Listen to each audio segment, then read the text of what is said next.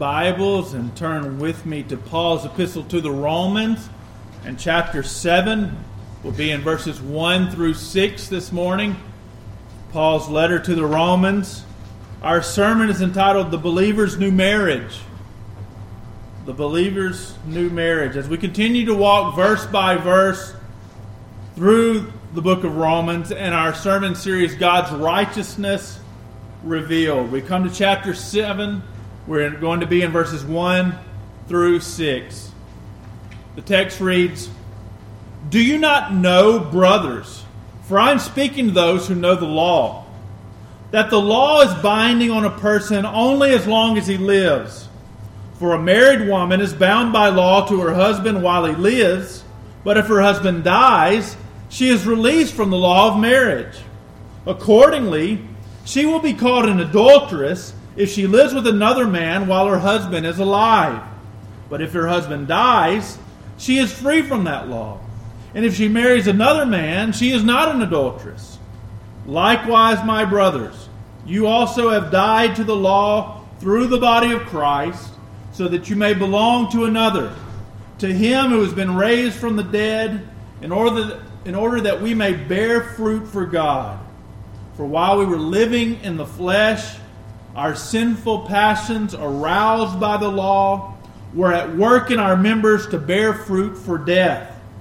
But now we are released from the law, having died to that which held us captive, so that we serve in the new way of the Spirit and not in the old way of the written code. This is the Word of God. Let us hear it and let us heed it. What a blessing it is to have God's Word given to us, read to us. Pray that we will, I will explain it faithfully and that we will apply it to our lives. I wonder if any of you have an old family Bible at home. Maybe it's something that you got when you were young. Maybe it was given to you when you were first married. Or even better, maybe you inherited it from a parent or grandparent, a beloved relative of some kind. One of the things that is good about those old family Bibles is that often in the front section of those Bibles there are places to write and track big life events. You know, there is a place to track births, to write down deaths a place to track marriages and anniversaries. These are the sort of big life events that are common to every culture. It is by these events that you and I measure the passage of time by births, by weddings, by deaths. It's really one of the joys, I believe, of being a pastor of a congregation for an extended length of time, and it's something that I'm looking to, forward to the longer that I stay here at PVBC. You get to observe the passage of time, not only in your own life, in the life of your own family, but in the life of the families of your congregation. Now, these events, sure, they're not always happy, especially when we're talking about deaths and those who are no longer with us. There is pain, there is heartbreak. But the Lord gives us the gift of time to provide us with perspective. And we realize that all of these events are superintended by the sovereign and invisible hand of God. Do you know what else is often marked in those family Bibles? Conversions, which are celebrated by baptisms of individual. The interesting thing about conversion is that Paul uses all of these other life events that we have just talked about death and marriage and, and birth to describe the nature of our conversion. You ever thought about that? First of all, your conversion is a celebration of a birth. Jesus told Nicodemus that if you were to inherit the kingdom of God, you must be born again. You must be born by the Spirit from above, We call this new birth regeneration. But secondly, if you're converted, you're not only celebrating a new birth, but you are celebrating a death as well. It is the death of the old self. When you believe in the Lord Jesus Christ and you are crucified together with Christ, your baptism in water represents your death and burial with Christ and your resurrection again to new life. Chapter 6 of Romans talked about how when we were converted, we died to sin. Today's passage will say that we are also now dead to the law. At conversion, there is a death, but this death isn't sad. One of the great lines of one of these old westerns, I think it was a Clint Eastwood movie, but I'm not sure exactly, is I'm all right with a little killing as long as the right people get killed. Well, that's what happened at conversion. These are good deaths. The right people get killed. Your old self, namely, is the one who gets killed. We died to sin and to the law. Now you're alive to righteousness, alive to God, alive in Jesus Christ. We just described conversion as a rebirth, it is also a resurrection. But conversion is not only a rebirth and a resurrection, it is also a marriage, a remarriage, really. By faith, we are united to the Lord Jesus Christ. And that's really the argument that Paul is trying to make in our passage here in Romans chapter 7, verses 1 through 6. See, back in chapter 6, in verse 14, Paul said almost in passing that we are now not under law, but are now under grace. Well, a statement like that to an audience like the one that Paul had demands an explanation. So now in chapter 7, Paul is giving an explanation of what he meant by the fact that you are no longer under law, but now under grace. He's talking about the believer's new relationship that is free from the law. And it's really the subject of law that is the clear theme of Romans chapter 7. Paul uses the term law 27 times in this chapter alone, and eight of those uses are in our passage here in these six verses. Many of the same points that Paul has made in chapter 6 about sin and sin personified, he now makes in chapter 7 about the law. Just as sin was personified in chapter 6, the law is personified in chapter 7. In chapter 6, the believer has died to sin and been set free from it in Christ. Now we find that we have also died to the law and been set free from it in Christ. In chapter 6, this new freedom from the power of sin now allows the believer to serve righteousness and bear fruit for God. Well, again, the same is true of the law. Freedom from the law means that we are now allowed to serve God through His Spirit, and we produce a harvest that is pleasing to God.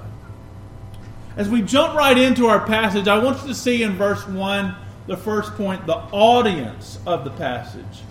The audience of the passage. Paul first says, Do you not know, brothers, for I am speaking to those who know the law. Some have taken Paul's use of the word brothers here and the fact that he describes these brothers as those who know the law to suggest that Paul is primarily talking to an ethnically Jewish audience, maybe a, a, a, group of Jewish Christians. Some of have even suggested that Paul has switched the audience that he was talking to and is not now primarily talking to those who are Jewish Christians there in the church at Rome. But I don't think the statement here requires that kind of interpretation at all. Surely some of the church in Rome was indeed made up of ethnically Jewish Christians. But it is clear from the first chapter that most of the believers in the church of Rome at this time were Gentiles. In chapter 1, verse 5, Paul says that the purpose of his apostleship is to bring about the obedience of faith for the sake of his name among all the nations, including you, he says. Who are called to belong to Jesus Christ to those in Rome. A few verses later, in verses 13 and 15, he says that he hopes to reap some harvest among them, just as he has among the rest of the Gentiles. So it seems to suggest that he has primarily a Gentile Christian audience in mind. I don't think it's necessary at all to restrict the phrase those who know the law only to Jewish Christians. Douglas Moo argues that it's very likely that many of the Gentile Christians in Rome had previously been what is called God-fearers. That is, before the time of Christ, they were those who would were Gentiles and uncircumcised, but they were proselytes to Judaism. They would attend synagogue worship every Sabbath, even though they were Gentiles. Called God-fearers. It's incumbent upon all Christians, really, Jewish and Gentile, to know the law and to be acquainted with the Hebrew Scriptures, that which we call the Old Testament. When Paul says he is talking to people who know the law, he knows that anyone who attends regular church meetings in Rome is aware of the teaching of the Old Testament Scriptures. Furthermore, as those who know the law, it is important that these Christian brothers and sisters be fully aware of their new relationship with the law now that they've believed in Jesus Christ as their Savior. So he's saying, I don't want you to be ignorant. I want you to be fully aware. I want you to know, brothers, because you do know the law. I want you to know your status now with the law. The second thing I want you to see from verse 1 is the axiom of the law. Not just the audience of the passage, but the axiom of the law. What Paul then speaks to these brothers who obviously know the law is a general principle about the law that is self evidently true. He says the law is binding on a person only as long as he lives. Even though the law, the word law can have a lot of different meanings, even in Scripture itself, it can be used in different ways. Overwhelmingly, throughout chapter 7, the word law is referring to the law that was given to Moses on Mount Sinai the law of God or the Mosaic law. To say that the law then is binding on a person means that it remains over them as a power and authority in their life. Therefore, this is saying that at death, the law ceases to have power and authority over a person. This is so obvious on the face of it that it's axiomatic. The rabbis had a saying at the time that is very similar to Paul's. They said, if a person is dead, he is free from the Torah or the law and the fulfilling of the commandments. Jim MacArthur states plainly no matter how serious a criminal's offenses may be, he is no longer subject to prosecution and punishment after he dies. That's just self explanatory. If you go down to any criminal court in the nation, you'll notice that no dead men are being subjected to trials. We don't prosecute and punish dead people. That's because, as Paul says, the law is no longer binding on them after they're dead. It is only binding on a person as long as that person lives. Thirdly, I want you to see the analogy of marriage. In verses 2 through 3, I want you to see the analogy of marriage. The next thing that Paul does in our passage is to illustrate the principle that he has just stated with an analogy about marriage. He's saying that the law's jurisdiction only until death is clearly illustrated in the example of marriage and adultery. In verse 2, Paul states, A married woman is bound by law to her husband while he lives. But if her husband dies, she is released from the law of marriage.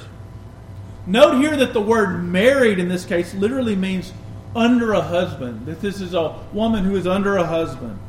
Notice that this married woman is described as bound by the law. Just as in the last verse where Paul spoke of the binding authority of the law, so he does again in the case of the married woman. While her husband is alive, they are bound to each other by law. But if one of them dies, they are released from the law regarding marriage. We even say this much in our wedding vows, don't we? When we say, till death do we part.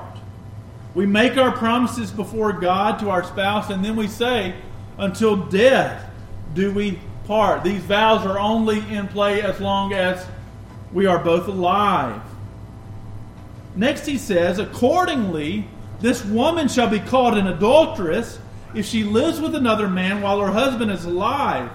But if her husband dies, she is free from that law. And if she marries another man, she is not an adulteress. So any married person who lives with another person while their spouse is still alive is subject to the law regarding adultery. He or she may rightly be called and condemned by the law as adulterers. But on the other hand, if a married person has his or her spouse die, then that person is free to marry another person without impunity. It is obvious to us that widows and widowers are free to remarry. They are not open to the charge of adultery. Death has released them from their vow, nullified their covenant, and the law of marriage has ceased to have authority over them. God will not hold widows who uh, remarry guilty of the sin of adultery because the death of their spouse set them free from the law of marriage. Again, Paul uses this example of marriage to demonstrate that the law is only binding on a person so long as that person lives. Death severs the power of the law over that person. By the way, to, to draw dogmatic conclusions from this passage about marriage and divorce and remarriage really misses the point of the passage in its context. This passage is really not teaching on any of that. Paul is simply drawing from a common experience of marriage to illustrate a point that he is making about the nature of the law and its jurisdiction. When a person is using a concept like marriage as an example, they often speak of it generally without going into every little detail or exception of which they assume their audience is readily aware. Paul is likely doing that in this case. Fourthly, I want you to then see the application to believers. The application to believers in verse 4. He says, Likewise, my brothers, you also have died to the law through the body of Christ, so that you may belong to another. To him who has been raised from the dead, in order that we may bear fruit for God. Paul begins in verse 4 with the word likewise. He wants to apply the analogy that he's just made about marriage to the situation in the life of the believer and their relationship to the law of God. Moo summarizes the point that Paul is making. He says, recognizing the validity of the principle that death severs one's bondage to the law.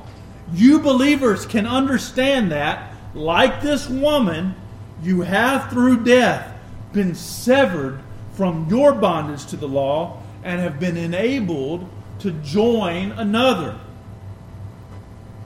You see that as a lost person, you were under the authority of the law. You were under law. It is like you were married to the law. The law was your first husband, if you will.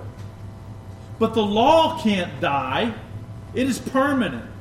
Jesus himself said he didn't come to abolish the law but to fulfillment.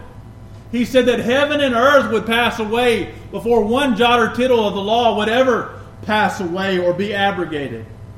Yet, though the law itself isn't dead, as the analogy demonstrates, a death has indeed occurred.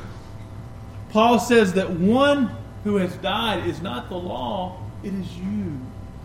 You have died. It says, verse 4 You also have died to the law. Likewise, down in verse 6, we find that as believers, we have died to that which held us captive. Back in Galatians chapter 2 and verse 19, Paul says, For through the law I died to the law, so that I might live to God. When did this death occur? When did we die? When we believed in the Lord Jesus Christ is when we died, at our conversion. Robert Haldane says, death, dead to the law by the body of Christ means dead to it by dying in Christ's death. Your death with Christ has been clearly presented throughout the book of Romans, especially the last chapter. In verses 4 and 5 of chapter 6, Paul says, We were buried, therefore, with him by baptism into death, in order that just as Christ was raised from the dead by the glory of the Father, we too might walk in newness of life. For if we have been united, he says, with him in a death like his, we shall certainly be united with him in a resurrection like his. Then on down in verse 8, he says, Now if we have died with Christ, we will believe that we will also live with him. And back in verse 2, how can we who died to sin still live in it? And verse 11 of chapter 6, so you must also consider yourselves dead to sin and alive to God in Christ Jesus. Notice that is exactly how verse 4 describes our death. It says that we died to the law. What does it mean to be dead to the law? Well, first, I think it essentially has the same meaning as in verse 6 when it says that you have been released from the law. It means that we've been delivered from the power sphere of the law. We are no longer under the law in respect to its power to award life or death. You see that Paul is describing our former relationship with the law and our new relationship with Christ as like two marriages. We were previously married to the law and therefore bound to it while we were married to it. But through faith, we have now died and that death severed our previous marriage to the law. Now we're then free to marry another, even Jesus Christ. And that's exactly what verse 4 says. You have died to the law through the body of Christ so that you may belong to another. So the believer's new husband then is Jesus Christ our Lord. This new husband, I want you to see, can never die. Uh, this marriage can't end. Our text says that he has been raised from the dead. The resurrection is permanent and it is eternal. Back in chapter 6, verse 9, we know that Christ, being raised from the dead, will never die again. Death no longer has dominion over him. So death cannot sever this marriage that believers enjoy with Christ, not even when we die, because we already have experience, already have the workings of eternal life within us, even now, spiritual life, so that death is not death for us. We can approach our own physical death with confidence that we will still belong to Him and will forever be with Him. John Murray says, we can hardly suppress the application at this point of the permanency of the bond after the analogy of the marriage bond. He says, union with Christ in his death must never be severed from union with Christ in his resurrection. Do you remember the woman in the analogy who married another man while her first husband was still alive? She was guilty and opened herself up to the charge of adultery. She was liable to the condemnation that being adulterous brings. But do you remember how that changed if her first husband was dead? She was free to remarry, remarry at that time. No charges of adultery could be brought against her. In the same way, our former husband, the law, cannot bring charges against us in order to condemn us because that relationship has been severed by death. I'll say that again in case you missed it. Our former husband, your former husband, the law, if you're a believer, cannot bring charges against you in order to condemn you because that relationship has been severed by your death to the law. We are free from the law and free from its condemnation. That's how come in chapter 8 and verse 1 he can say, There is therefore no condemnation for those who are in Christ Jesus. Because the law, you're dead to it. And your new marriage relationship is a better relationship and not an abusive relationship and not a condemnatory, but a saving relationship. John MacArthur again says, In response to faith in his Son, God makes the believing sinner forever dead to the condemnation and penalty of the law. So, as a believer, this ought to be extremely comforting to us. It's sure, it ought to bring us assurance. You are as completely, listen, you are as completely and blamelessly free from the covenant of the law as if you had never been under it at all. Fifthly, I want you to see the argument from conversion. The argument from conversion, verses 5 through 6. In 5 and 6, Paul takes the application that he's just made in verse 4 about the believer's death to the law and his new marriage to Jesus Christ, and he expands upon that. As he's done before, he draws a contrast between the relationship that we had with the law in our previously unsaved life and now the relationship that we have with the law in this new converted, redeemed life that we have as believers in Jesus Christ. He begins by then ta- talking about the old life that he lived in the flesh. That word flesh, he says, we go, he says, now we are released. Oh, it says, for while we were living in the flesh, our sinful passions aroused by the law were at work in our members to bear fruit for death. That word flesh, it's going to be a, an important word, especially in chapter 8, where he talks more and more about the flesh versus the spirit. It's possible to use the word flesh in a very neutral sort of way. We can just talk about flesh and blood or flesh as a, a hunk of flesh. The Bible can describe Jesus Christ as a person in the flesh. It often does. John 1:14, the word became flesh and dwelt among us. Romans 8 3. For God has done what the law, weakened by the flesh, could not do by sending his own Son in the likeness of sinful flesh and for sin. Jesus condemned sin in the flesh. So we know if, if Jesus is described as being in the flesh or having flesh, then that word is not inherently evil or inherently sinful in any way. But oftentimes, and as it is in this passage, the word flesh has a negative connotation. It is used this way uh, throughout the New Testament. Flesh, and I'll give you some definitions. People have described it as the natural human existence apart from God. Our flesh is the old Adam within us. Our flesh is the unregenerate former life of those who now believe. Our flesh is our unredeemed humanness. It is the remnant of the old self which will remain with each believer until he or she receives her glorified new body.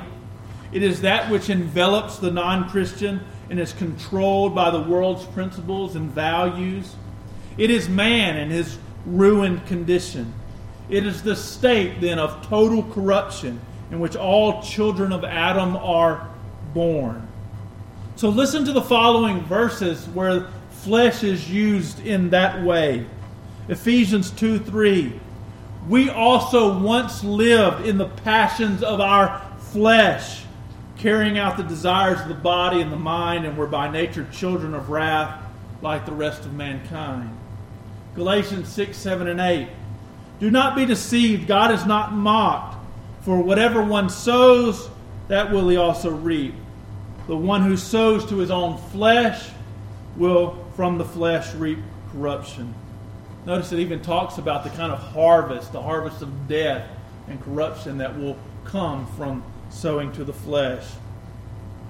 So, this is a description of those who are living in the flesh, and it is a description that Paul uses then to describe us in our previous life before we believed in Jesus. At that time, we were living in the flesh. but believers are no longer living in the flesh, as it were. We can certainly still commit deeds that are of the flesh, but we can never again be in the flesh in the sense that it is used here. Our corrupt, sinful, unregenerate nature has now been redeemed. We've undergone and under, are undergoing a metamorphosis that we talked about. But notice that what Paul says the law did to us while we were still living in the flesh. The law didn't quell the sin that was within us. The law didn't prevent us from sinning.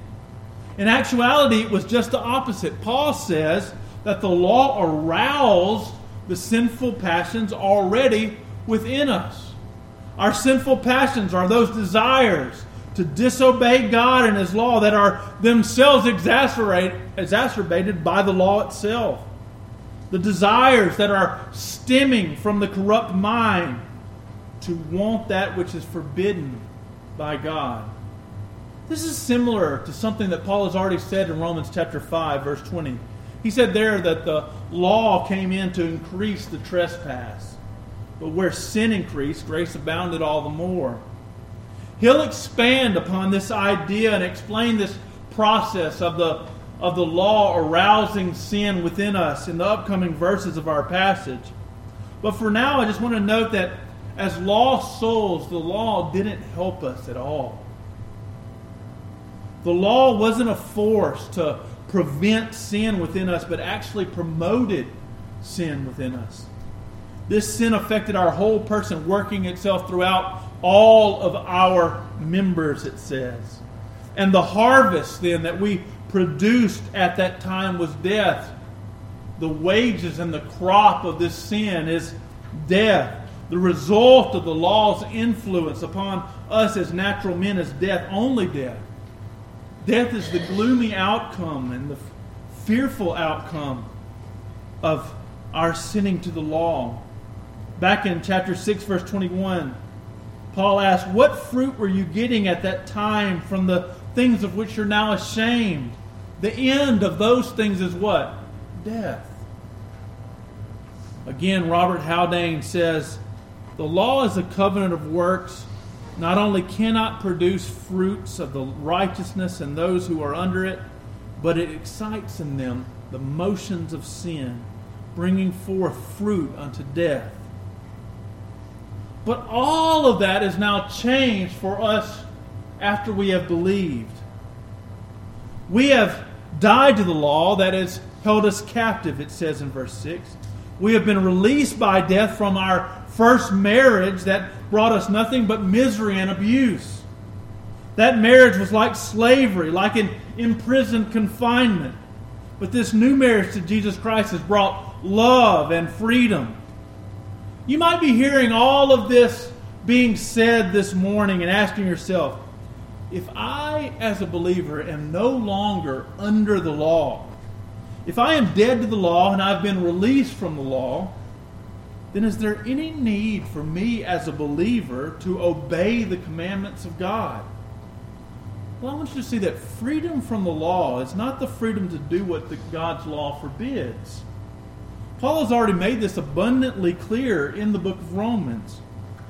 Verse, chapter 6, verse 1. What shall we say then? Are we to continue in sin that grace may abound? By no means, he says. Verse 15, 15 of that same chapter. What then? Are we to sin because we are not under law but under grace? By no means, he says. But a slightly different question than that is Does the law of God have any role in the life of the believer at all? And I think, yes, of course it does. Our sanctification is guided by the moral law of God.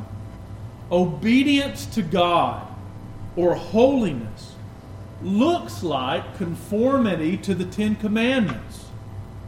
The more sanctified that we become, the more that our lives will reflect obedience to the commandments themselves. Jesus himself said, If you love me, you will keep my commandments. Galatians 6 2 says that we're to bear one another's burdens and so fulfill the law of Christ.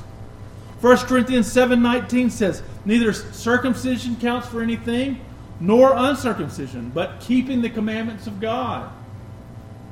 Well, then, how then are we to describe this new relationship that we have with the law in our lives?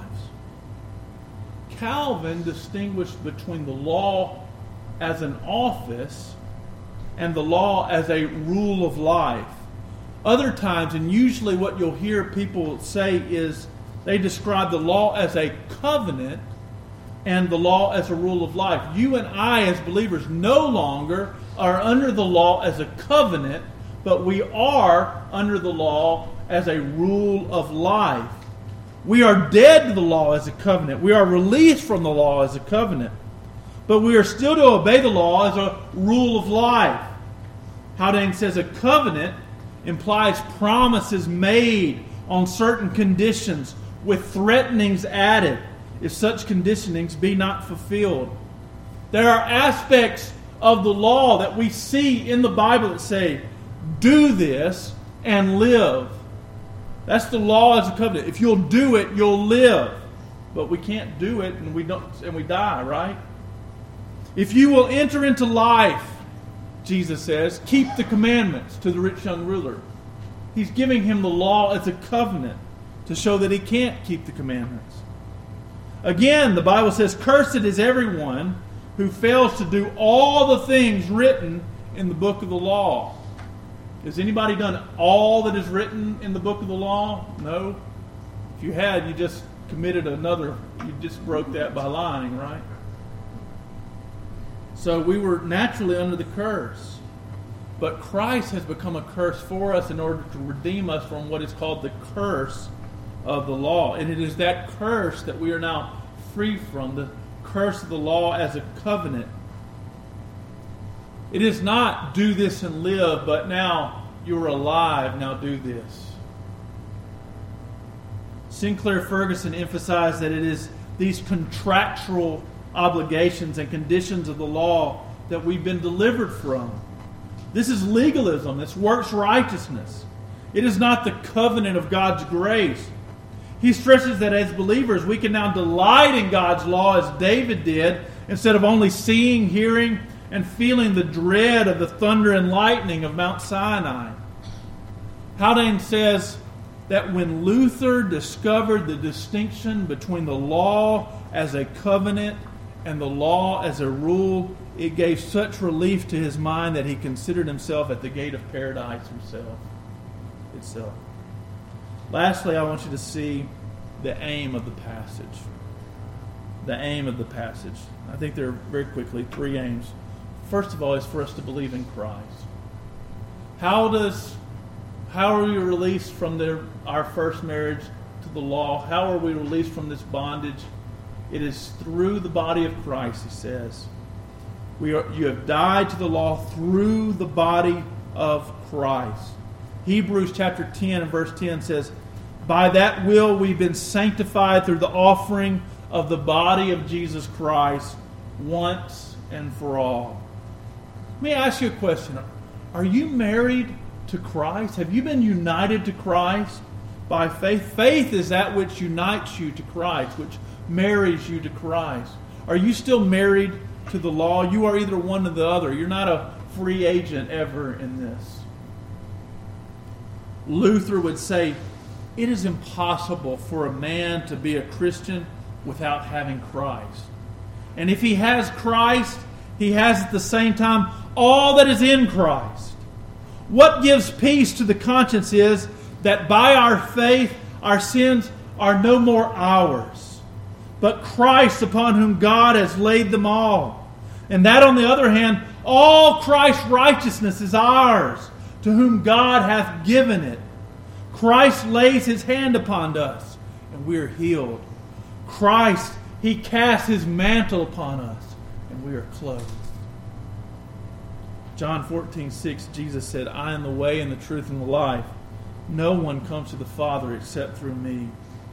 1 John 5, 12, Jesus promised, Whoever has the Son has life. Whoever does not have the Son of God does not have life. Not only are we to believe in the Lord Jesus Christ, but secondly, It is for us to serve in the power of the Spirit. For us to serve in the power of the Spirit.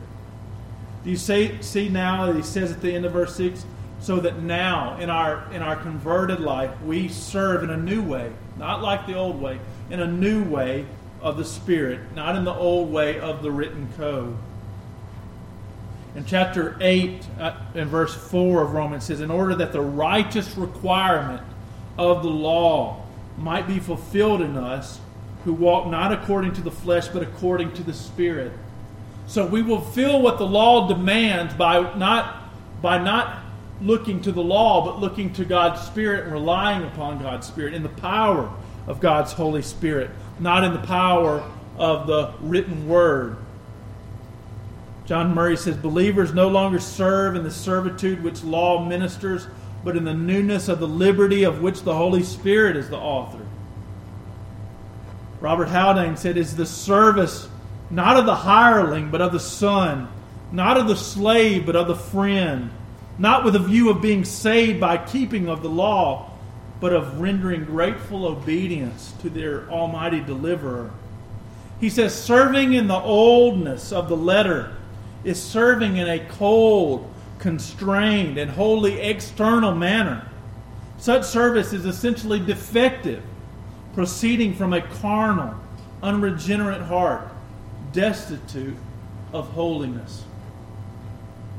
So, the aim of the passage is first of all for us to believe in Christ, second of all, for us to serve in the power of the Holy Spirit, and lastly, for us to bear fruit for God.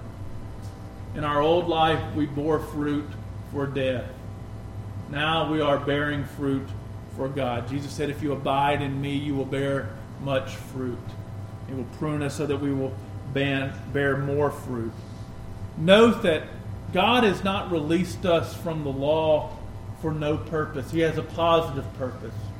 He has released us from the law so that we might be married to another, and through this marriage, this new marriage that we have with Jesus Christ, we will now, for the first time in our life, bear fruit for God.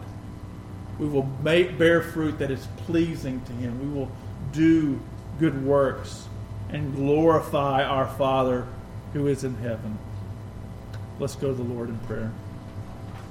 Father, we thank you for the word that you've given to us, preached to us. We thank you, O Lord, that we have died to the law by faith in Jesus Christ, and that we are married to a new, a new uh, husband, Jesus Christ. We're so thankful, O Lord, um, for this freedom that it, this provides the fruit that is born of this relationship. We're grateful, Lord, for the Spirit that you have given to us so that He may work in our lives, so that we may serve you well and bear this fruit.